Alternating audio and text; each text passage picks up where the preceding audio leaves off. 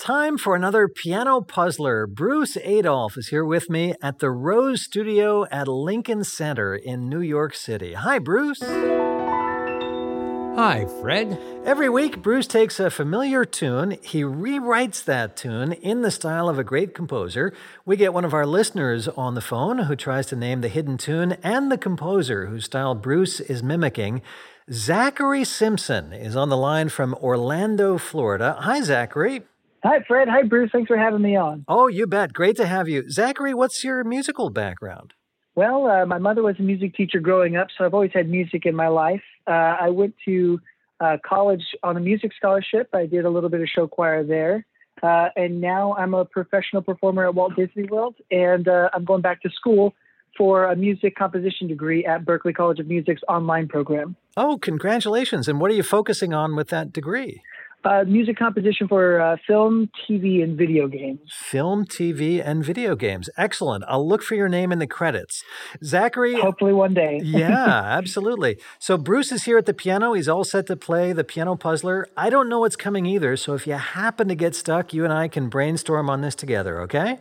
Awesome. Excellent. Zachary, here's Bruce Adolphe with your piano puzzler.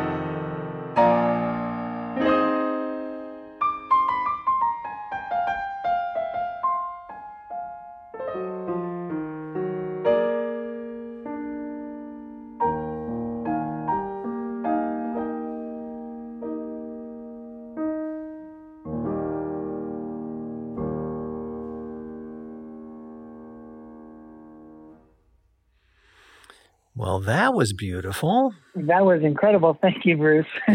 you are welcome. Welcome. So, Zachary, what do you think? What do you hear in that piano puzzler? I can hear the tune, and Mhm. I I can't quite place it. Mm-hmm, mm-hmm. Uh, Zachary, if it's what I'm hearing, it's from a musical. is it from Fiddler on the Roof? yes, in a Okay. word, yes, yes.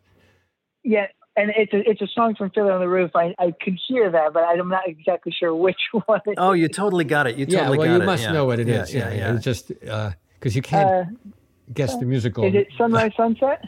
No. Bum bum bum bum bum bum.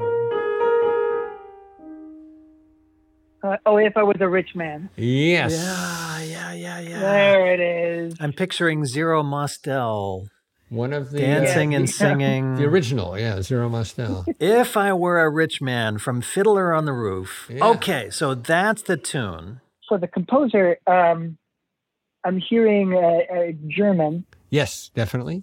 and um, Brahms.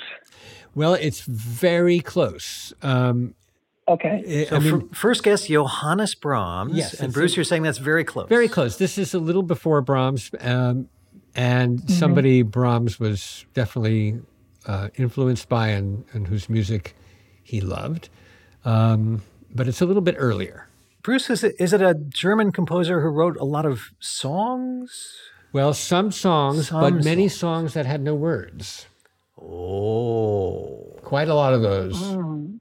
Is it Mendelssohn? Yes, it is Mendelssohn. And, uh, you know, I picked Mendelssohn for a couple of reasons. But one is since this is a big song, uh, and I wanted to use the entire melody, a song without words works. But also, Mendelssohn was Jewish, although he converted for reasons of pressure. But um, this is a very Jewish tune, and Mendelssohn would do this, which is, you know, this kind of augmented second that you find in Fiddler on the Roof, which is a reference to certain kinds of Jewish scales, so that they fit Okay. together very well. And also, Mendelssohn, unlike Tevye, was a rich man. right, right, right, right. Oh, that that is great, and all the pieces are coming together now. If I were a rich man, in the style of Felix Mendelssohn, who wrote a lot of songs without words, almost fifty little pieces that he called songs without words. Yes, and in the second book of Ah. Song Without Words, even though this seems incredibly simple, you know, the way the bass line moves and the inner part moves is from one of his songs without words. It's very, very straightforward and simple. But actually, there were not a lot of composers who wrote songs for piano where the voice part and the accompaniment fit together uh, the way Mendelssohn did. And they sound like somebody should sing them, but there are no words. Now that we know, Bruce, I'd love to hear this one more time. If you don't mind playing it one more time through. I will play it again, and I want to point out that the ending has a little detour, which is uh, when it when you go. Um,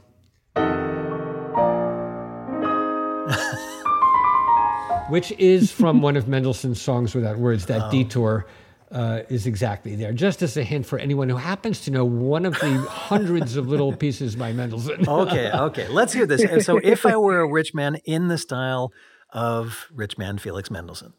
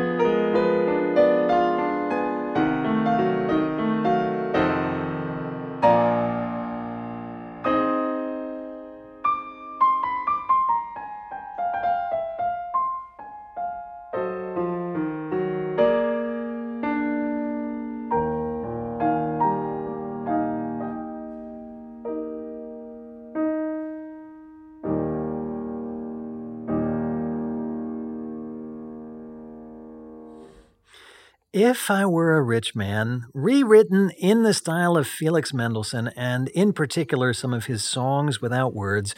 This week's Piano Puzzler by Bruce Adolphe and Zachary on the line from Orlando. Nicely done. I mean, you you were right there with a romantic era German composer and you named Felix Mendelssohn. Well done, Zachary. Thank you. It got took me a little bit, but I got there. You totally got there. Uh, and when you're not listening on by actually being on the phone and calling in and playing our piano puzzler, how do you usually hear puzzlers?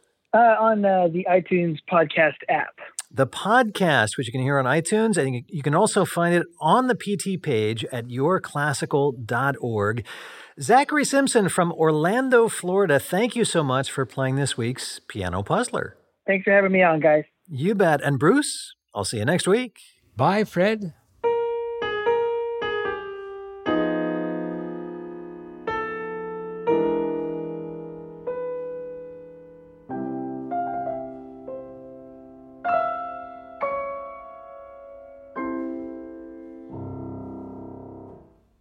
And my thanks again to Bruce Adolphe for another great piano puzzler. How does he come up with all those ideas every week?